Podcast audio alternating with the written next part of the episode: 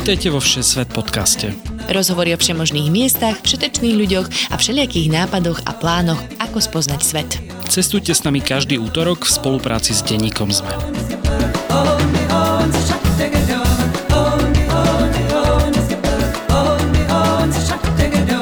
Ahojte poslucháčky a poslucháči. Opäť počúvate cestovateľský podcast Šesvet, kde spolu s našimi hostiami cestujeme do rôznych kútov sveta. Volám sa Lukáš Onderčanin.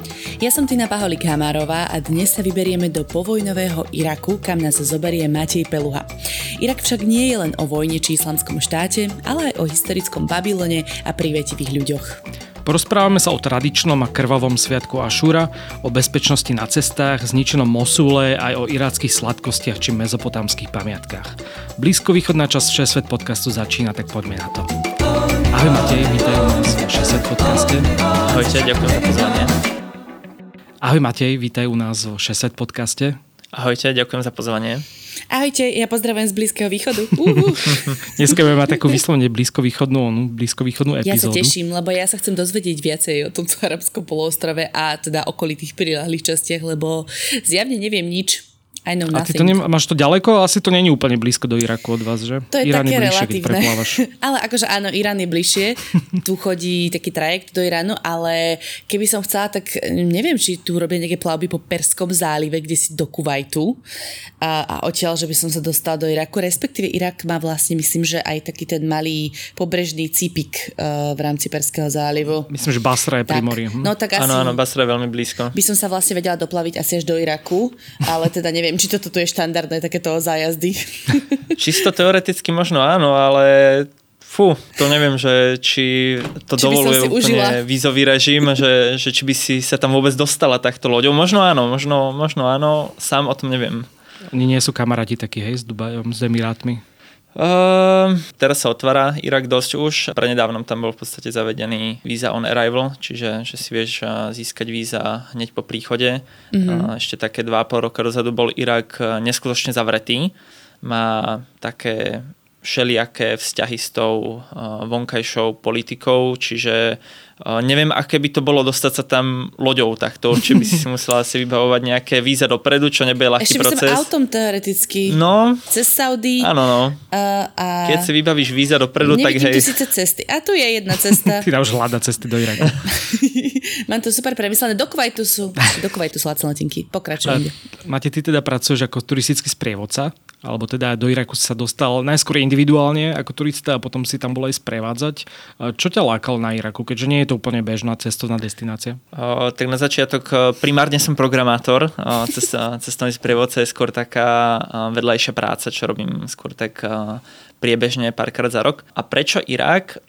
Keď som išiel prvýkrát vo februári do Iraku sám, tak um, som pocitoval, že chcem nejakú výzvu. Blízky východ mi bol blízky a videl som, že Irak sa nejako tak uh, otvára.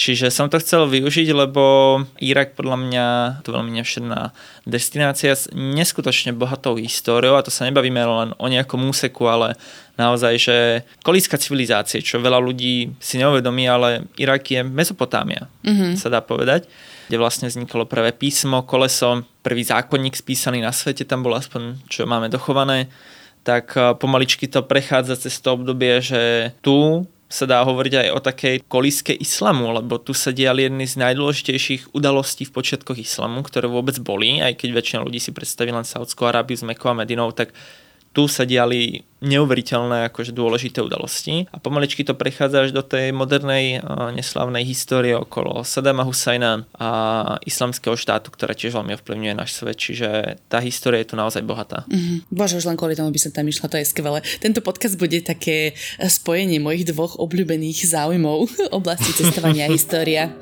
To bude, to bude úplne paráda, veľmi sa teším. Toto je poďakovanie pre vás, našich Patreonov. Ďakujeme každému jednému a jednej z vás, ktorí nás podporujete. Obzvlášť našim ambasádorom Márii, Katke, Ivanovi, Radovanovi a Michalovi z.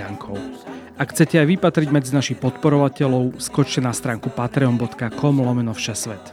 Každá jedna pomoc nás motivuje v príprave ďalších epizód. Ďakujeme, ste super. No my sme teda nedávno mali s Jančím Budajom rozhovor o Sýrii, kde sme sa tiež presne bavili, že aké to je cestovať do tej povojnovej krajiny. Tak teda neviem, že či v prípade Iraku, už si spomenul, že dostať sa tam je možno, že už jednoduchšie, ale vôbec sa presovať nejako po krajine je logisticky jednoduchšie? Podľa mňa, keď človek ide individuálne, tak to nie je až tak náročné v tých veľkých mestách. Ale tak e, čo sa týka toho cestovania v Sýrii a Iraku, je to obrovský rozdiel, lebo do Sýrie aktuálne treba mať e, zabezpečenú nejakú miestnu cestovku alebo nie, nejakého človeka z e, turizmu a treba rátať, že prakticky v Sýrii je stále občianská vojna. Mm-hmm. Tam sa bojuje. Iraku vojna skončila. To neznamená, že to je úplne bezpečná krajina, nie je ale ani nebezpečná, to je dosť taká zložitá otázka, ale vláda nad vami nerobí nejakú takúto kontrolu, že musíte mať e, sprievodcu, vy viete priletieť, získať proste víza hneď po tom, čo priletíte na letisko napríklad v Bagdade a môžete sa tam pohybovať už úplne sami. Nie je to ale tak jednoduché, keď prídete niekam do Paríža alebo do Talianska, hej, a, a teraz si cestujete kam chcete, ako chcete. Veľa miest potrebujete stále rôzne povolenia, že vás tam proste vojaci nepustia. Medzi mestami, aj v mestách sú rôzne vojenské kontrolné stanovišťa. Potrebujú, aby ste im vysvetlili, čo tu robíte lenže oni nevedia anglicky, čiže sa to snažíte rukami, nohami. Mm. Uh, oni vedia len arabsky v podstate, tí vojaci, po väčšine. Mm-hmm.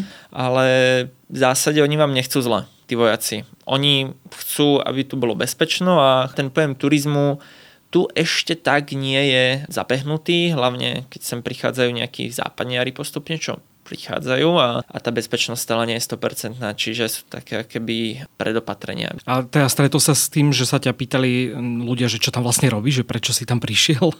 V podstate áno, ale keď už som povedal, že turista, tak už nejak kývli, že nebolo to zase, že by nepoznali slovo turista. Poznajú, lebo však uh, no, majú dosť turistov napríklad z Iránu, mm-hmm. a zo západného sveta až tak nie. Hlavne teraz v lete, keď tam bolo teplo, tak skoro žiadni západniari tam nechodia. Ja poznám asi troch na Instagrame.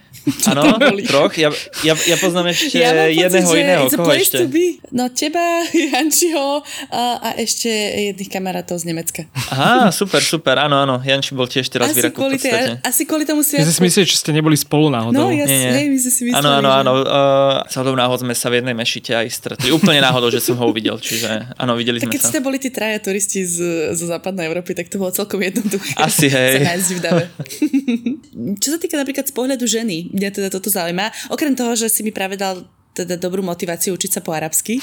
a, takže keby som tam chcela ísť e, cestovateľka žena, tak e, či je to OK? A bezpečné a, a nie, nie je to také divné. Podľa mňa v pohode. Stretol som aj individuálne cestovateľky.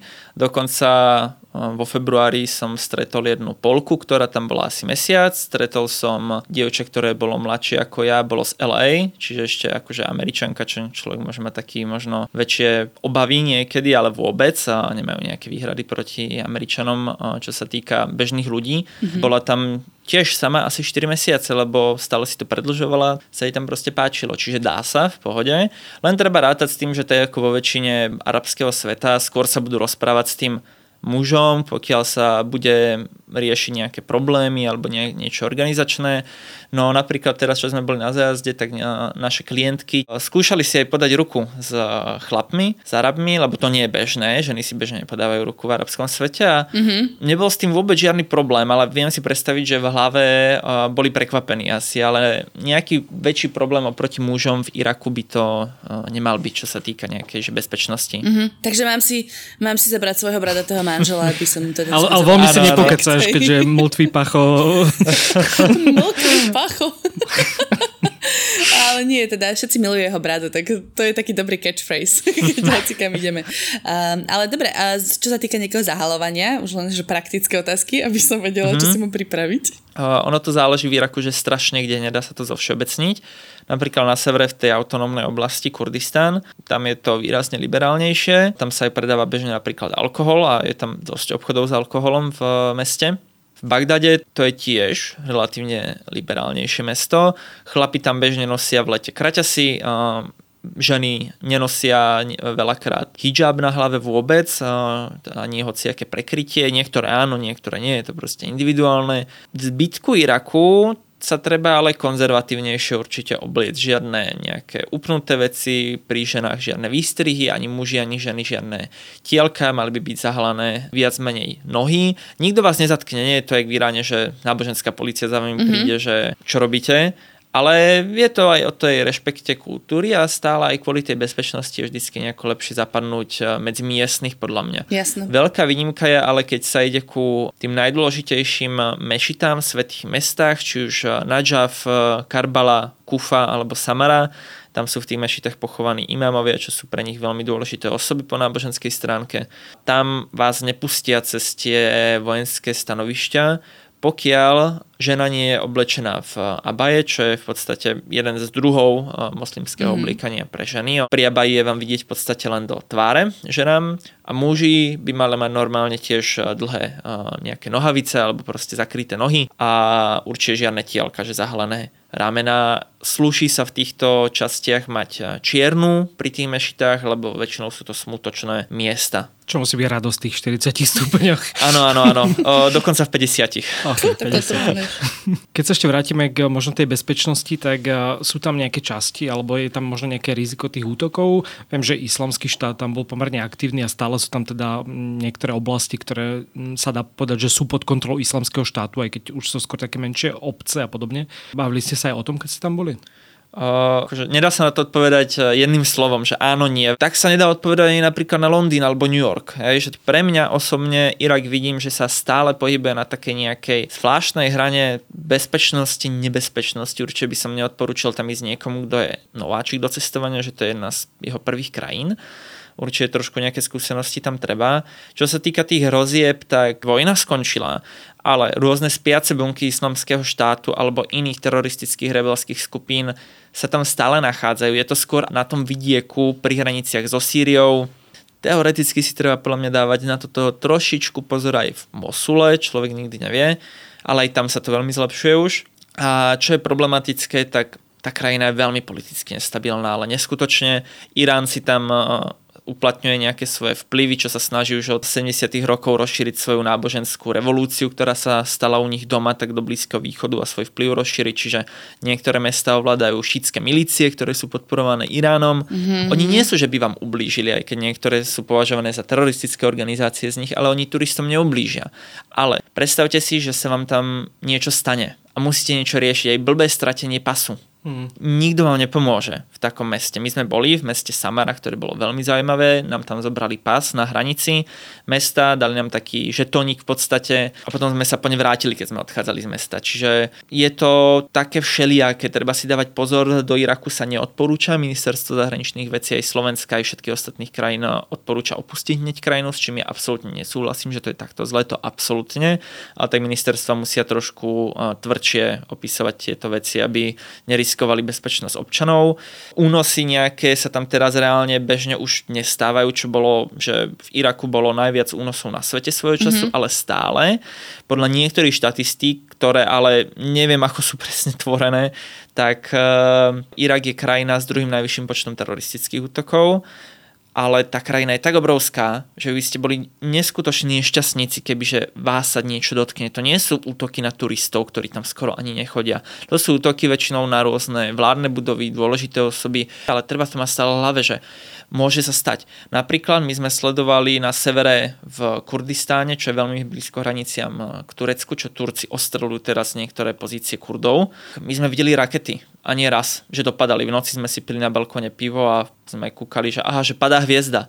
Potom sme si uvedomili, že asi nebude padať 8 hviezd za sebou. Bolo to v diálke a potom sme počuli uh, ozývajúcu sa strelbu. Je to niečo, čo v podstate vás by nemalo ohroziť, ale stať sa niekedy môže. Treba mm. s tým mhm. rátať v hlave. A treba sledovať teda tie aktuálne, Určite. aktuálne informácie pred tým, ako odídete. Určite áno. A si tam neísť počas volieb a tak ďalej, nejakých vyhrotených e, situácií. Áno, to môže byť rizikové, ale napríklad my sme tam išli teraz, keď tam boli obrovské protesty v Bagdade, mm-hmm. ale to je to, že to je tak veľké mesto, to je druhé najväčšie arabské mesto na svete, tam má 7 miliónov ľudí, že my sme sa s nimi nestretli. Áno, keby ideme do tej oblasti, kde protestujú, tak uvidíme neskutočné zástupy, ale my sme sa pohybovali starým mestom, my sme sa pohybovali úplne voľne a nebolo nič v meste cítiť, čiže treba si dávať pozor. Poďme si teda prejsť tie najzaujímavejšie miesta v Iraku a začneme presne, ako už si hovoril, tým hlavným mestom Bagdad. Nemá úplne možno dobrú povesť, ale na druhej strane je to liberálnejšie mesto asi ako zvyčok Iraku, takže čo sa dá vidieť v Bagdade a oplatí sa tam stráviť nejaký čas? Podľa mňa sa oplatí. Bagdad je podľa mňa aj na aspoň na dva dní, keď rátame s tým, že človek chce tak nejak zaradom prejsť všetky tie mesta. V Iraku zaujímavé. Bagdad je fascinujúci hlavne myšlienkovo, históriou, lebo veľa ľudí si to neuvedomí, ale Bagdad bolo vedomostné a kultúrne centrum sveta, približne okolo toho 11. 12. storočia, kedy jednak v Európe bol úpadok spoločnosti a kultúry, kedy my sme palili rôzne diel alebo církev a podobné veci. Ale vtedy arabský svet bol ten, čo ťahal nejakú civilizáciu trošku hore. Veľa kníh zachovali. V Bagdade bola svojho času najväčšia knižnica na svete, ktorú potom Mongoli bohužiaľ úplne zdevastovali v 13. storočí. A teda všeobecne na tom území Iraku dnešného v Basovskom kalifáte vzniklo strašne veľa dôležitých vecí. Veľa ľudí hovorí, že tam vznikla destilácia alkoholu, základy chémii a algebry na tomto území. No, ďakujem pekne. A, no, niekoho to si, že díky teda. A potom sa musíme no, učiť e, písmenka v matematike na základnej škole. Ale sú to dôležité proste veci, ktoré arabský svet priniesol, bolo to dôležité na literatúru. Každý určite pozná rozprávky Tisíc a jedna noc. Mm-hmm. Aladin, mm-hmm. Alibaba. To je všetko abasovský kalifát v podstate a Bagdad bol hlavným mestom abasovského kalifátu. Takže ono to dýcha históriou a čo vidieť konkrétne? Bohužiaľ Bagdad e, po tom, ako prišli Mongoli v 13. storočí, veľa pamiatok prišiel a aj počas invázie USA uh, sa veľa toho zničilo, ale má strašne veľa krásnych mešít, ktoré sú nádherne svetlomodrou farbou vymalované. Má príjemné staré mesto. V okolí Bagdadu nájdete nejaké historické pamiatky ako Zikurat napríklad, čo boli mezopotamské, môžeme povedať trošku metaforicky až pyramídy, ale mali iný účel. Mm-hmm. Nájde tu pár zaujímavých pomníkov, čo človek si povie, že pff, čo nejaké pomníky. No ale keď si to pozriete na tie historické udalosti, vie to byť zaujímavé, lebo napríklad je tu námestie Firdos, kde sa udiali známe zhadzovanie sochy Sadama Husajna v roku 2003, čo tie zábery obleteli cez celý svet a vy sa tam viete postaviť a byť na tom mieste. A že sú napríklad Sadamové sochy v Bagdade? Či... Nie, nie, to... tieto veci nie. sú strnuté a absolútne väčšina vecí, až na pár výnimiek, čo ostalo nejako po Sadamovi a nebola kritická infraštruktúra, nejaké eh, pomníky a takéto veci, tak eh, to sa ničilo po tom, ako padol jeho režim. Tu uh, taká dominanta je Martyrov monument, odporúčam si vygoogliť, že ako to vyzerá. To sú také tie dve... Také kopule rozrezané, áno. Slzičky, alebo áno. čo to je, hej, viem. A to je v podstate to na, krásne. To je presne na pamiatku ľuďom, ktorí trpeli za Sadamovho režimu, keďže Sadam začal dve dosť deštruktívne vojny, spáchal genocidu na Kurdoch. Jeho syn bol napríklad vo vedení mučiacej čaty, veľmi známe bolo, čo obehlo svet ako jeho syn Udaj Hussein mučil olympijských športovcov irackých, ktorí neboli úspešní. Hmm. Takže bolo to desivé obdobie veľmi. Teraz je ten pomník s takým múzeom pod ním venovaný týmto ľuďom, ktorí zomreli. Hmm. Poďme sa teda presunúť e, troška ďalej od Bagdadu. Ono v podstate viaceré tie také historické mesta sú práve nie až tak ďaleko, na rozdiel od Mosulu, ktorý je naozaj na sever. Tak keď sa posunieme troška južnejšie, tak dojdeme do mesta Najaf. Čím je známy Najaf, keďže je to skôr také nábožensky dôležité a pútnické miesto? Najaf a Karbala, to sú dve najdôležitejšie mesta pre šítskych moslimov, sú blízko seba v Iraku.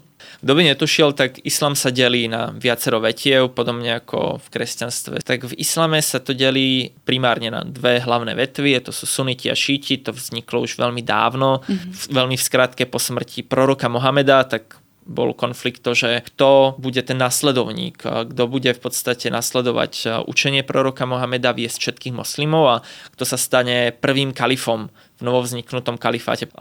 Za šítov to bol Ali, za sunitov Abu Bakr. Suniti sa dá povedať vyhrali, keď to tak v skratke poviem. Abu Bakr sa stal prvým kalifom, Ali sa stal nakoniec štvrtým. Mm-hmm. A Prečo je Najaf dôležitý? Lebo práve tu je pochovaný štvrtý kalif Ali, ktorý bol pre uh, šítov veľmi dôležitý. Oni tým, že rešpektovali sunnických kalifov, tak oni považovali za svojich duchovných vodcov tzv. imámov, čiže Ali bol zároveň aj prvý imám šítsky. On je tu pochovaný, priamo viete prísť k jeho hrobu, prostred nádhernej, spektakulárnej mešity, strašne veľa zlata, skla je tam použitého. Ľudia tam chodia poboskať ju, plačú tam, doslova tam plačú, že muži tam chodia nariekať, je to smútočné miesto pre nich a je to naozaj e, atmosférou, koho zaujímajú náboženské miesta. Je to jedno z najzaujímavejších miest, čo môže navštíviť. A hneď vedľa tejto mešity tak sa nachádza najväčší cintorín na svete. Tam je pochovaných e, skoro už 6 miliónov ľudí, okay. lebo všetci šítski moslimovia chcú byť pochovaní vedľa jeho prvého imama Aliho. Je to pre nich veľká čest a podsta. Uh-huh. A ako turista zahraničný tam tiež nie je problém, že viem sa dostať aj do tej mešity, ako si hovoril, s nejakými teda záhľadnými vecami a podobne. Jasné, úplne v pohode. Pokiaľ sa dodrží to obliekanie, tam nie je absolútne žiadny problém. Môžete prísť úplne až ku hrobu a bez problémov sa ho dotknúť a tiež ho poboskať, keď sa pretlačíte cez tie neskutočné davy. Toto by som akorát možno vynechal. to som si hovoril v Jeruzaleme, keď som bol v tej, v tej hrobke, kde teda údajne, myslím, že ležal teda mŕtvý Ježiš a všetci hmm. tam boskávajú ten kameň. No a to ešte nebol ani COVID vtedy. A už si hovoril, že OK, toto nie. akože ľudia pijú z gangy, hej. Tak, okay. Eh, áno, áno, to, to je desivejšie asi. Boskávanie hrobu mi ešte príde v pohode. Uh, bože, ja úplne hltám všetko, čo hovoríš, Matej, ty si moja soulmate, ja milujem sakrálne stavby a proste celý tento kalifát, je to podľa mňa mega fascinujúce. No ale teda uh, Najaf, putnické miesto, všetky moslimovia, ale aby som si to tak ujasnila, tak teda tých sunnických je viacej, oni sú túto skôr v okolí, že Saudi, uh, Emiráty, uh, Oman a tí šítsky sú Irán a Irak teda? Dobre si to tak predstavujem uh, na mape? Plus minus áno, v podstate 90% moslimov na svete sú suniti. Absolutná väčšina krajín je veľmi prosunických, keď sa bavíme o tých islamských krajinách. Mm-hmm. A presne to, čo je Saudská Arábia pre sunnických moslimov, tak je Irán pre šítskych moslimov. To už trošku môže napovedať o tej bezpečnosti, lebo to, to nie je, že suniti a šíti žijú v jednej veľkej láske, hej, to nie. Oni sa nenávidia mm-hmm. po väčšine. Mm-hmm. Jasné, to veľmi generalizujeme, nemôžeme hovoriť teraz o jednotlivcoch, hej, ale fakt to vrie. A teraz si predstav, že v Iraku je približne odhadom okolo 70% veriacich sú šítski moslimovia a okolo tých 30% sú suniti. Mm-hmm a to je zarobenie si veľkého problému, ale tak je to už tak rozložené a moc sa s tým asi neurobí. Jasno. Ja sa musím podeliť s tým, že sa si vygoogliť, že šítsky islám a našlo mi to hubiši také. Skvelá, skvelý vstup do diskusie. Ale teda, aby sme sa dostali ďalej ku koliskám e, civilizácie a histórie a neviem čoho, tak poďme do Babylonu. No, Babylon ako jedno z najdôležitejších a asi aj najdôležitejšie, najznámejšie mesto starovekej Mezopotámie, čo v podstate je aj biblické mesto zároveň, že je spomínané, známa babylonská väža, ktorá mimochodom už teraz nestojí. Najbližšie také obyvateľné mesto tak je mesto Hila. To je hneď na kraji Babylonu. Babylon sú v podstate teraz už ruiny, podobne ako napríklad v Iráne je Persepolis a je to historická pamiatka, sa dá povedať. Keď vstúpiš do toho areálu, tak prvé, čo vidíš, je krásna modrá brána, to je Ištarina brána, je to vstup do terajšieho Babylonu Ale... a je to fake. No, nie je reálna, tá je si v muzeu. Myslím, že sme teraz, neviem, či sme v, v Londýne, Ona alebo je v Berlíne, alebo sa v Berlíne? V Berlíne. Berlíne som videl, že? Mm-hmm. Berlíne oni ju tehlu po tehle preniesli a Nemci ju, Nemci ju odmietajú uh, vrátiť, čiže to je niečo, čo sa bohužiaľ nejak nesie s tou uh, našou európskou minulosťou, čo sme robili v Afrike, na Blízkom východe, v Ázii a mm-hmm. je veľmi smutné, že vo veľa prípadoch uh, odmietame niektoré tieto veci vrátiť. Každopádne je to fake, ktorý vybudoval Saddam Hussein, keby náhradu za to je menšia. Ale je to pekné, je to naozaj pekné a je to postavené tak, že nikomu to nemá ako škodiť, čiže toto je super. Na druhú stranu, čo je veľmi škodlivé, on e, v podstate zničil absolútnu väčšinu pôvodného Babylonu. Ono to boli naozaj už ruiny po väčšine, rozpadnuté mesto, ale on ich ešte zasypal, aj to, čo stálo, uh, zeminou a vystaval na tom veľmi nešetrne svoju verziu Babylonu, že to chcel zrekonštruovať do pôvodnej slávy. Lenže on použil úplne nejaké obyčajné bežné tehlivy, aj vidíte presne, kde je ten zlom, že toto sú pôvodné, toto sú staré. Čo je veľmi zábavné, tak je sledovať, že jeden z dvoch najznámejších babylonských vládcov, Nebuchadnezar, ktorý dal postaviť aj jeden zo siedmých starovekých divov sveta v Babylone, čo boli Semiramidine vysuté záhrady, mm-hmm. tak on si dal na hradby Babylonu takú pečiatku svojho mena v klínovom písme. No a Saddam Hussein urobil toto isté na svojich nových, ale nebolo to, že pár. Je ich tam tisíce. Všade jeho meno. Áno, všade je jeho meno v arabčine zapísané, takú pečiatku má a v podstate Babylon je takto zničený. Áno, keď človek nemá tú informáciu, tak sa pozrie, že bože, že to je tak majestátne, je to pr- pekné na prvý pohľad, hej, ale potom dostaneš túto informáciu a sa zamyslíš, že ale však to je hrozné, to je smutné. Viete, čo mám ja, aké myšlienky pri tom? Ako my vieme, či Nabuchodonozor nebol Saddam Hussein svojej doby? Uh, áno, aj to je možné, a, a ale... si hovorili, že Ježiš, ten bol si normálne nechal napísať svoje meno áno, na áno. tieto možno, krásne možno, čo hej. sme tu postavili teraz. Všetko je možné, no. Ale Saddam teda ešte okrem toho si postavil aj veľký palác rovno nad tým Babylonom, aby mal krásny výhľad aj na to. Áno, áno, áno, to bol jeho veľkolepý plán mať palác nad znovu postaveným Babylónom, čo aj v podstate postavil. On mal desiatky palácov, čo už trošku napoveda o tom, že čo to je asi za človeka. Jeden z tých najväčších je nad Babylónom, stále stojí, veľa z nich bolo po zhodení jeho režimu zničených. Tento je samozrejme tiež posprejovaný, vybité okná, ale aspoň stoja tie steny a je celkom zaujímavé sa tým prejsť, lebo aj keď je to taká tá smutná časť histórie, tak je to stále naša história, ktorá k tomu podľa mňa patrí. Takže viem sa tam dostať ako turista. Áno, áno, normálne dovnútra sa vieš palácom Sadama Husajna prejsť. A je to naozaj megalomanské. A z tých vysutých záhrad teda ostalo niečo? Nejaké vôbec, ruiny? Vôbec. O, tých originálnych Nie, nie, vôbec, myslím. vôbec. To, uh, väč, väčšina tohto bolo už uh, zničených, aj rôzne dôležité brány boli zničené, lebo to sú už uh, dlhé tisíce ročia. A, tak ale pyramidy furt stoja, vieš. Tak... Áno, áno, samozrejme, ale pyramídy sú naozaj taká veľká výnimka, by som povedal, v tomto svete. To nevieš zakúpať. Áno, áno. Po, poďme sa ešte pozrieť do iných miest, ktoré si navštívil v rámci Iraku. Uh, už si ich načrtol Karbala, že je tiež jedno z takých najposvetnejších, najvýznamnejších miest v rámci krajiny. Áno, áno, Karbala tiež s Najafom to najdôležitejšie, čo pre všetkých moslimov je. Idú sem milióny putníkov ročne a to nepreháňam, naozaj milióny. To sú neskutočné davy. No a prečo teda tam No chodia? a keď to zase skúsime veľmi zjednodušiť, tak potom, čo štvrtý kalif, a teda zároveň prvý imám šítskych moslimov, Ali, bol zabitý, tak vypukol trošku nepokoje aj rôzne, ale jeho syn Hasan, ktorý sa mal stať teda imámom, tak odovzdal moc sunnickému rodu Umajovcov. Oni porušili nejaké dohody so šítmi, čo mali, ľudia v meste Kufa sa vzbúrili. No a zavolali si svojho tretieho imáma Husajna Aliho, ktorý bol zároveň aj vnúkom proroka Mohameda. Mm-hmm. A keď to veľmi skrátim, to povstanie, ktoré chceli vybudovať v Kufe, tak bolo potlačené, lenže Husajn Ali už bol na ceste s malou skupinkou, veľmi pár desiatok ľudí, veľ, bolo tam veľa žien, jeho rodina, malé deti, zo pár mužov. Suniti ich zastihli, to bola nejak 4000 armáda a, a po pár dňoch ich zmasakrovali. A na základe tohto masakru oni Husajna považujú za svojho veľkého martýra, ktorý sa obetoval za všetkých všetkých maslimov. Toto je ozaj skrátená verzia, koho to viacej zaujíma, treba si o tom viacej načítať, keď tak na mojom Instagrame o tom píšem trošku viacej. Mm-hmm. Okolo tohto miesta, kde sa to stalo, bolo postavené neskôr mesto Karbala. S jeho hrobom sú tu dve zase nádherné, krásne mešity, naozaj spektakulárne, neuveriteľná náboženská atmosféra. Tie mešity stoja hneď vedľa seba.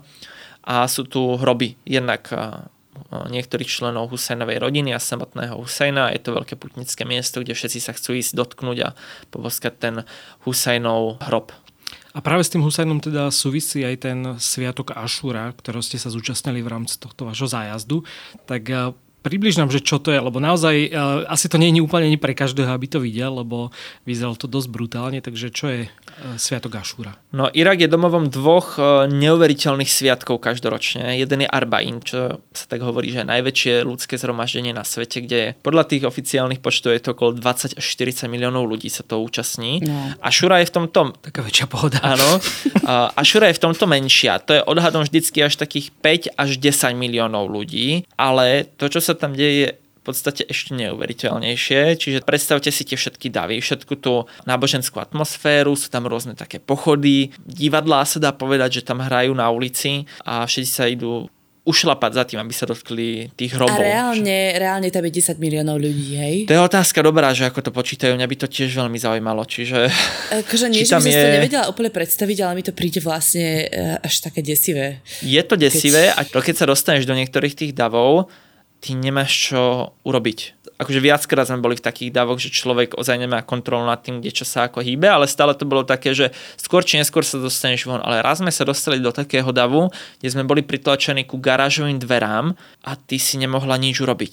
Mm-hmm. Aj keď si chcela. Nebola šanca, dav sa zrazu pohol, ty si sa tiež pohla to je bezmocnosť, to je ako keby ti ochranie telo a nejaký bábkar nad tebou s tebou proste hýbe a ty sa môžeš len zaprieť a urobiť si priestor, aby si mohla pokojne dýchať. My sme cítili, ako sa proste ohýbali garážové dvere z toho tlaku ľudí, ako sa tlačili, čiže je to naozaj extrém a už toto nie je úplne pre každého. Je to naozaj, vie to byť aj nebezpečné a treba si veľký pozor dať. Videli sme, ako veľa ľudí odpadávalo v tých davoch a, nosili ich potom záchranári na nosítkach. Čiže naozaj treba brať to riziko a rátať aj s tým najhorším. A nie je to teda pre klaustrofobikov? Áno, to určite nie. Lebo ja, ja mám aktuálne dosť panický záchvat, ako to hovoríš. No, čiže toto je ozaj len pre pár ľudí, by som povedal, ktorí chcú niečo extrémne, takú facku od toho Aha. cestovania, ale v dobrom, že proste si povie, že Ježiš, to sa ma tak dotklo a takýto zážitok,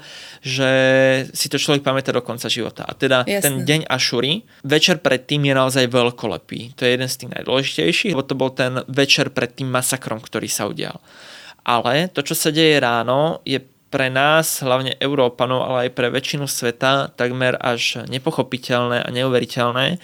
Ráno asi nejakých 6 alebo 7 hodín v kuse chodia medzi tými dvoma mešitami zástupy ľudí, chlapov, oblečených v bielom. Silno naostrenými mačetami sa sekajú do hlavy, samých seba. Bože majú železné biče, na ktorých koncoch sú britvy, tak nimi sa vlastne bičujú. A mm-hmm. niektorí to robia len trošku tak symbolicky, ale strašne veľa ich to robí naozaj drasticky. V podstate sa hovorí, že Ašura je najkrvavejší sviatok na svete aktuálne. Čo je zaujímavé, táto tradícia nie je niečo, čo tu je že tisíc rokov alebo niečo také vôbec. To vzniklo pred pár desaťročiami mm-hmm, a wow. v podstate absolútna väčšina šítskych moslimov, aspoň podľa mojich informácií, čo mám, s tým nesúhlasí. Už viackrát viac ľudí sa vyjadrilo, že je lepšie napríklad darovať krv, namiesto toho, aby sa takto ničili. Si každého mač to do hlavy. Áno, áno, ale okay. ja s tým tiež akože nesúhlasím, rešpektujem to ako súčasť nejakej kultúry, nejakej skupiny ľudí, ktorí to považujú za česť sa proste dosekať v 45 stupňoch ráno uh, počas ašury. Znie to hrozivo, znie to desivo a poburujúco, ale je to proste, či chceme alebo nechceme, súčasť kultúry niektorých ľudí, nie všetkých moslimov, ani nie všetkých všetkých šítských moslimov, určite nie Iračanov, ale všeobecne tá atmosféra okolo tých sviatkov. Napríklad vy aj chodíte ulicami, všetko jedlo, všetka voda, všetok čaj a káva je zadarmo. Mm-hmm tam reštaurácie, potraviny sú poväčšine zatvorené až na pár výnimiek, hej. A nie len v ten jeden deň. Normálne sa to deje aj niekoľko dní predtým, niekoľko dní potom, len na ten deň je to najintenzívnejšie tým, že tam je veľa ľudí. Čiže celá tá atmosféra, celé to, ako to ľudia vnímajú, vy počujete ženy chlapov plakať, vyslovene, že nariekajú, celé je to taká zaujímavá bodka to, že ráno zrazu prídete k tým mešitám po 2,5 hodinovom spánku, lebo nechcete nič zmeškať a vidíte, ako v podstate preteká krv. A tí ľudia sú celí od krvi, lebo chcú prevzať ťarchu ich imáma na seba a sú na to hrdí. Oni sa tam fotia, oni sa tam povzbudzujú, oni to považujú za hrdosť aj pre tú že rodinu. Aj to, to, že ako si tam ako turista pozeráš sa na to, nie je to niečo, čo by im prekážalo? Že Vôbec. Fotí, že ja som sa s nimi aj odfotil, že osobne, že som okay. si chcel s nimi dať fotku a boli s tým v pohode. Oni sami sa tam fotili sami so sebou, čiže ja som tam behal s fotoaparátom, niekedy som robil fakt zábery až rovno pred ich tvárou, hej. Oni s tým boli úplne v pohode, oni sa niekedy ešte prihovorili, že či som z Iránu, alebo že odkiaľ som, hej, lebo väčšinou sú to Iránci cudzinci. Uh-huh. A prišlo im to uh-huh. zaujímavé a boli nadšení, že niekto sa prišiel pozrieť aj z Európy. Čiže sú v pohode s tým. Uh-huh. A je to naozaj neuveriteľné, kto chce niečo extrémne zažiť v živote, cestovateľsky a cíti sa na nejakú veľkú výzvu, tak toto je určite akože cesta, len treba rátať s bezpečnosťou. Skoro každý rok sa na Šure udeje nejaký bombový útok, niekedy sa tam strieľa. Teraz sú 3 roky za sebou, eh, kedy sa nič také neudialo. To je podľa mňa aj kvôli tomu, že sa tá bezpečnosť v Iraku všeobecne zlepšuje už. Oni vám tam neublížia, že by vás niekto sekol alebo bičoval. Oni sami seba tam tríznia. Mm treba si dať pozor, no keď sa niekto bičuje, tak nepostaviť sa jak úplný blbeček hneď vedľa neho, hej, ale mať proste odstup, lebo to sú fakt, to, ja, ja nesrandujem, to ja sú viem. naozaj britvy na konci biču, čiže to trošku odstup, hej. To je aká absurdná a... situácia, vieš, že by sa ti také takéto niečo stalo. To Čo sa, neomýl, prečo máš tú jazvu hen tam pod okom? Že ježiš, neuveríš, čo sa mi stalo. Hej no. A v podstate pozor na tie davy, oni fakt vedia byť nebezpečné a nevyspytateľné, takže, ale je to nezabudnutelný zážitok. No, mám asi milión otázok k tomu, ktoré si odkladám na naše osobné stretnutie, Matej. Niekedy, keď Dobre, veľmi rád odpoviem potom. Strašne to je fascinujúce. Predpokladám, že aj naši posluchači, posluchačky nájdú informácie o tomto na tvojom Instagrame napríklad, tým, Áno, že si áno. o tom uh, písal. Inak to sa divím, že ma Instagram ešte nezrušil, lebo som tam dal fakt niektoré fotky na storky aj do jednoho príspevku, že som sa bál, že či mi niekto niečo nezruší, čiže môžete si kľudne Ešte rýchlo, pozrieť. kým tam je áno, niečo. kým sú tam ešte je tým, že mám nezmažu, málo odberateľov, tak uh, treba si to pozrieť, kto chcete ešte vidieť tieto zábery. Je to brutál. My sme sa ešte chceli zastaviť počas tohto nášho rozprávania v jednom meste, ktoré je dosť zásadné v rámci Iraku a to do Mosulu, kedy si teda bašta islamského štátu, že či sa tam vôbec dá ísť, či sa tam dá vôbec niečo vidieť a, a či to je teda dostupné pre turistov. Mosul sa nachádza tak viacej už na severe, čiže je to asi nejakých 5 hodín cesty autom od Bagdadu.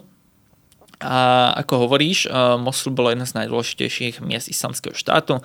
Kto by nevedel, tak ISIS, teroristická skupina v roku eh, 2014 eh, zo Sýrie, kde boli celkom úspešní počas občianskej vojny, kde využili chaos, prešli aj do Iraku späť tak eh, jedno z prvých miest, ktoré dobili, tak bol práve Mosul. Druhé najväčšie mesto Iraku, ktorý tam bolo tušne nejakých 3 milióny ľudí, 3,5, tak nejako. Federálna vláda, vláda čiže akože arma- armádne zložky, tak dosť hanebne utiekli, zanechali ešte za sebou zbroj. Za pár dní ovládli islamský štát Mosul. A toto bolo veľmi dôležité mesto pre nich. Raka v Sýrii a Mosul boli také, že hlavné mesta, sa dá povedať. Mm-hmm. V Mosule teroristická organizácia ISIS prehlásila, že deklarujú existenciu svojho vlastného štátu, ktorý nazvali islamský štát a chceli obnoviť teda pôvodné kalifáty. To bol ten Bagdady vlastne v tej mosulskej mešite. Áno, pres, presne tak, hej, bol jedna z najznámejších postav vtedy na svete, čo sa týka takýchto hrozieb, tak bol mm-hmm. Abu Bakr al-Baghdadi, čo nie, nie je jeho originálne meno. No a to, čo oni robili, tak nemalo nič spoločné s islamom, to podľa mňa treba hneď na začiatku povedať. Islám je extrémne podobné náboženstvo s kresťanstvom, čo mi potom príde veľa ľúto, keď to tu ľudia nejako odsudzujú, lebo islám vznikol z kresťanstva veľmi podobne ako kresťanstvo vzniklo napríklad z judaizmu, keď to extrémne mm-hmm. zjednodušíme. V zásade, kým ho nezneužíva niekto to náboženstvo, tak je to mierové náboženstvo. Áno. Ale oni si to pretvorili, oni sa len o to nejak tak divne opereli, ako o taký stĺpík. Povedali si, že dobre, my sme moslimovia teda, hej, my to budeme robiť v mene Boha a že to budú robiť v mene proroka Mohameda. To boli všetko blbosti, lebo to, čo robili, nemalo nič spoločné s islamom. Zaviedli absurdné zákony, kde uh, všetci museli byť viery, uh, ktorú oni uznávali, čiže sunnický islam. Kto nesúhlasil, tak mohol byť aj zabitý alebo väznený. Muži museli mať bradu, bolo zakázané hociaké formy zábavy, spievanie, hudba, či niečo podobné ako, Ako sa deje v aj v podstate Taliban v Afganistane. A ženy nemohli sami na ulicu bez muža, museli mať oblečené burky alebo aspoň nikáb, to je, že vám je vidieť uh, aspoň oči, burke vám nie sú vidieť oči. No a bolo to naozaj uh, veľmi krúte obdobie, všetci trpeli, ale najviac trpeli v podstate to len tak okrajovo spomeniem jezidi, čo je veľmi zaujímavé uh, náboženstvo, veľmi staré náboženstvo, mužov v podstate skoro na počkanie zabíjali a ženy posielali jezické na trh so sexuálnymi otrokyňami, muži si ich tam predávali za pár drobných a potom doma znásilňovali a čo je desivé a ešte práve škodlivejšie, že jezidom sa stanete len tak, že máte jezických rodičov, že sa narodíte a žena musí byť pred svadbou panna. Čiže toto ešte o to viac zasiahlo celú jezickú komunitu, že niečo takéto mm. sa dialo. Ďaleko Mosulu je aj najposvetnejšie jezické mesto na svete, Laliž, ale o tom možno niekedy na budúce. To len tak okrajovo spomínam, našťastie to ostalo zachované, tam sa nedostali. Ale všetci trpeli, jezidi ešte o to viacej a tá deštrukcia v meste je neskutočná v Mosule. A čo sa spýtam, keď sa rozprával s ľuďmi, tak stretol sa napríklad aj s názorom, že niekto hovoril teda, že islamský štát, že bol fajn. Práve že vôbec, lebo to je, že kto podporoval islamský štát, tak je buď vo vezení alebo mŕtvý a tí, čo ešte podporujú, tak tí sa skrývajú a tí vám to nepriznajú. Uh-huh. Sú takéto určite spiace bunky, hej, že... Že nie je to napríklad, akože pred, predpokladám, že napríklad Saddamov režim stále nejak to podporuje, Áno, že na áno. to spomína s nejakou nostalgiou. Áno, áno, presne. Aj keď Saddam bol zločinec, nájdu sa ľudia, ktorí ho podporujú, tak proste dejú sa takéto veci, ale islamský štát to bolo tak zahranou a tak ľudia trpeli, že ten, kto to naozaj podporuje, tak ten sa musí teraz skrývať. Mm-hmm. Celý moslimský svet až na pár vyšinutých šialencov a blbcov, ktorí sa k ním pridali, nesúhlasia s tým, čo robili. Oni ich nenávidia z celej duše tieto skupiny. Poďme späť do toho Mosulu, že teda, čo sa tam dá vidieť, alebo ako to vyzerá dnes v meste? No, uh, Mosul je obrovské mesto, ľudia sa tam vracajú. Veľmi veľká časť, treba povedať, žije normálnym životom už teraz. Naozaj. Veľakrát tak išli a sme sa pozerali, že pre Boha, že to je normálne modernejšie Bratislava niekedy až, hej. Potom je tu ale práve obrovská časť mesta, ktorá je absolútne zničená a zdevastovaná. Čo je smutné, tak to bola tá najkrajšia stará časť mesta, čo sa považovalo, že asi najkrajšie staré mesto v Iraku je v Mosule. Tak to je absolútne zničené, najviac sa to zničilo v roku 2017, keď v podstate prišlo oslobodzovanie Mosulu a islamský štát bol porazený v Mosule. Bohužiaľ bolo tam zbombardované, ale aj samotný islamský štát ničil kostoly, ničil rôzne pamiatky. Vy keď sa prechádzate touto starou časťou, tak sú to ruiny. A táto stará časť sa veľmi ťažko odpratáva vidím zmeny, aj po pol roku potom, čo som sa vrátil do Mosulu, je vidieť, že to tam začína ožívať viacej, ale to sú niektoré tie časti, kde nežijú ľudia, mm-hmm. lebo veľakrát v tých domoch ani nevedia, že či tam nie sú ešte nejaké bomby.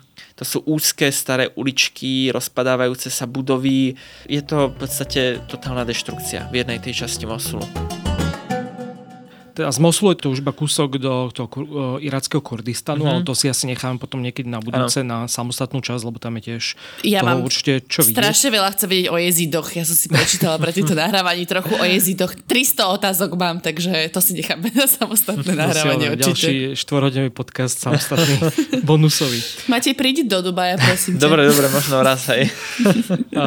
logistiku sme si vlastne väčšinou už teda prešli, ale možno, že sa spýtam, uh, ako je to s cenami, pretože Irak asi nie je úplne že najlasnejšia destinácia na cestovanie, takže ako je to, ak tam chcem ísť ako turista, je to také backpackerské alebo ako nie?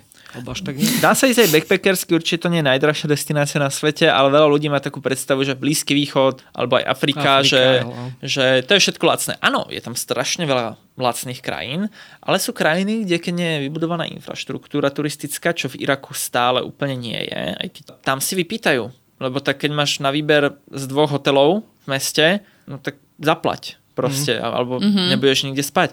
Samozrejme, v Iraku to nie je až tak zlé, je tam viacero hotelov, ktoré sú otvorené, hlavne v tých väčších mestách je to už relatívne v pohode a vidím, že stále je tam toho viac a viac, ale nie je to úplne nejaká, že extra nízkonákladové cestovanie. V Bagdade ceny hotelov začínajú od 50 eur, to sú tie úplne najlacnejšie, väčšinou je to v priemere okolo tej stovky, mm. s tým, že ja som sa nejako bočnými kontaktmi dostal asi k polovičnej cene z toho, čiže dajú, dá sa vybaviť, keď človek veľmi chce, len je veľmi málo informácií. Vy mm. si neotvoríte booking, aj keď už aj tam som videl zo pár hotelov. Čo je lacné na ubytovanie, tak sú určite sveté mesta Karbala Najaf, tam za 10 eur na noc bez problémov si nájdete rovno vedľa tých dôležitých mešít.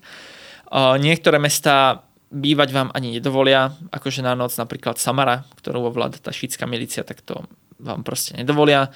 A v Mosule je niekoľko už hotelov, aj veľmi pekných, tam sú tie ceny okolo takých 50-60 eur, čiže tak, aby ste mali takýto prehľad, že na takýchto cenách to začína. Čo sa týka dopravy, kým idete súkromnou dopravou, ktorá vie byť vždycky veľmi náročná, nemusí vás všade pustiť a je to také rizikovejšie, tak uh, lokálna doprava je no, za pár drobných, to je veľmi lacné. Mm-hmm. A pokiaľ chcete to pohodlie a také, že za vás vybaví ten vodič rýchly prechod cez tie stanovišťa a takéto veci, no tak tam sa bavíme o pár stovkách eur už takže tam to môže ísť veľmi do peňazí. Mm-hmm. A čo sa týka nejakého bankomatov a výberu, alebo vôbec mm-hmm. akože dostupnosti peňazí, no, lebo v Iráne napríklad bol toto problém, hej, že mm-hmm. nevieš si tam vybrať z našej bankomatovej karty z bankomatu peniaze, že musíš si doniesť ten cash. Z bankomatu je v pohode vybrať, ja som si raz vyberal vo februári, viem ale, že jeden Nemec, ktorého som tam stretol, tak mal problém so svojou kartou si vybrať, mu to nešlo, čiže úplne na 100% neviem odpovedať na túto otázku.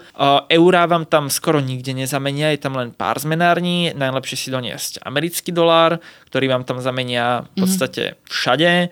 Bankomaty sú vo všetkých veľkých mestách až na Mosul, kde že vraj nie sú bankomaty, ale možno sa už zmenilo, to mám informácie z februára, už som sa teraz na to Jasné, ale teda mal by tam ten kartový systém fungovať ako... Jasné, okay. ten kartový systém funguje, ale uh, kartou skoro nikde nezaplatíte. Môžete si vybrať peniaze, uh-huh. zaplatíte ňou v tých najluxusnejších hoteloch, ktoré ale asi pokiaľ nie ste veľmi bohatí alebo diplomat a podobne, že vám to niekto preplatí, tak asi do nich nejdete väčšinou tak uh, všetko je hotovosť, všetko je cash. Vy nemáte žiadnu možnosť platiť kartou, čiže ozaj si doniesť uh, normálne hotovosť najlepšie americké doláre. Uh-huh. A keď ešte možno so spojením funguje tam pôjde internet, kúpiš si nejakú miestnu SIM kartu, alebo ste to neriešili vôbec? Určite najlepšie SIM kartu a to je, že určite si skúste zabezpečiť, lebo niektorí ľudia cestujú po niektorých krajinách, takže internet netreba. Veľakrát naozaj netreba, človek si vystačí s tým Wi-Fi, ale Irak je iný. Irak aj kvôli tej bezpečnosti, treba sledovať situáciu, mať tie kontakty, vedieť, kde sa pohybovať, mať aspoň tie mapy k dispozícii, nech sa nezatrúvate na zlé miesta. Mm. Určite treba mať internet k dispozícii a je s tým dosť problém. Tu to predávajú v Bagdade asi na dvoch miestach, ak sa nemýlim, mm. v nákupných centrách. Trvá to celkom dlho, kým všetko vypíšu, prihlasujú to na váš pás a ne- nezoženíte to len tak ľahko, ale je to veľmi dôležité. Mm. No, ja myslím, že asi sa blížime ku koncu. Nespomenuli sme samozrejme e, dobroty iracké, ale tak ja predpokladám, že to je taká blízkovýchodná kuchyňa. Asi, že sa to možno aj trochu opakuje. Neviem, že aký máš Áno, áno, ono je to strašne strašne podobné s tou blízkovýchodnou kuchyňou, čiže rôzne kebaby, ale no, kebab na Blízkom východe hej. niečo iné ako u nás. To proste meso na paličke, hej. A rôzne šavarmy tam sú samozrejme, humus majú úžasný. Veľmi mám rád dolmu, čo je veľmi tiež bežné pre Blízky východ. Zelenina plnená rýžou a mesom, čo inak je také naša plnená paprika cca, hej. A to není zabalené v tých vinných listoch? A väčšina Blízkeho východu to má len vo vinných listoch, ale oni to dávajú do hociakej zeleniny, či už okay. paprika, paradajky, baklažan, všetko nadspú proste mesom a, a rýžou. Čiže takéto veci bežne a sladkosti instantná cukrovka. Kto má rád rôzne baklavy a kunefe, a tak to sú úplne špeciality a veľmi typické pre Irak je tzv. dahina, taká neurčitá hmota, veľmi sladká a veľmi chutná. To sú tie vyťahovače blom? Vieš čo, akože je to skôr také žuvavé, nie je to ani ako chalva, rád by som to popísal, ale fakt neviem, to je tak špecifická vec, že, že nikdy som nejedol nič podobné. No dobre, no a teda aké sú tvoje ďalšie cestovateľské plány? Ty si taký záhadný na sociálnych sieťach, že teda hovoríš stále, o odvážnom pláne. Niekde sa chystáš? My sme zvedaví. No, Toto ináč asi zverejníme o nejaké 2-3 týždne, takže Aha. už možno budeš aj späť, tak, nám, pre, späť. tak nám prezrať, že kam sa chystáš, lebo stále hovoríš o nejakej ex, expedícii alebo ceste. No aktuálne uh, chystám, čo idem cca o nejaký týždeň, čiže to sa aj vrátim, kým toto vyjde, uh, do Mauritánie a do Mali, mm-hmm. čo je v mhm. západnej Afrike, veľmi zaujímavé dve krajiny a niektorí, ktorí už majú nejako, že rozmýšľajú nad tými krajinami alebo majú prehľad, tak možno aj vedia odhadnúť, že kam sa chystám a tí, čo nevedia, tak nech sa nechajú prekvapiť. tak sme sa trochu posunuli v tejto záhade, ale iba trochu. tak budeme ťa sledovať na sociálnych sieťach, kde pridávaš tieto všetky storky a podobne. Ďakujem, ďakujem. Takže ďakujem veľmi pekne teda za to, že si prijal naše pozvanie do Všesvet podcastu a porozprávali sme sa teda o Iraku. Ešte teda niekedy v budúcnosti sa môžeme povenovať aj tomu Kurdistanu, ktorý je tiež zaujímavý. A jezidom. jezidom. Ja ďakujem za pozvanie, bolo veľmi príjemné pre mňa o tom rozprávať, lebo Irak je ozaj moja veľká srdcovka, obľúbená krajina na cestovanie, čiže veľmi ďakujem. No a budeme sa tešiť aj na osobné stretnutie, lebo uh, vravím, uh-huh. mám veľa otázok. Veľmi rád odpoviem potom. Nechám si ich na inokedy. Tak ďakujeme ti pekne, Matej, a ďakujeme aj všetkým vám, ktorí ste nás počúvali až do konca. Samozrejme, ak nám chcete niečo napísať, prípadne sa spýtať nejaké ďalšie otázky, tak sme na všetkých sociálnych sieťach, Instagram, Facebook. Môžete nám písať mail všesvetpodcast.gmail.com a budeme tiež veľmi radi, keď nás podporíte na Patreone, aby sme mohli v týchto skvelých informačne našľahaných podcastoch cestovateľských pokračovať. Ďakujem. Ďakujeme pekne, majte sa, počujeme Majte. sa čoskoro. Čaute.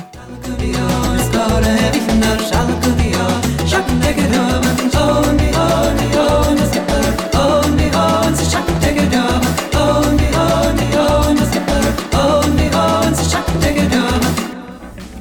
sa potrebujeme naučiť, aby nás umelá inteligencia neobrala o prácu? Ako prelomili Kočnerovú trému? A na čom najviac zarába Apple? Ja som David Tvrdoň. A ja som Andrej Podsúbka a každú sobotu v podcaste Klik s Davidom rozoberáme nové správy o technológiách a sociálnych sieťach. Náš podcast Rodiny Sme nájdete na sme.sk lomka klik alebo všade, kde sa dajú počúvať dobré podcasty. Každú sobotu.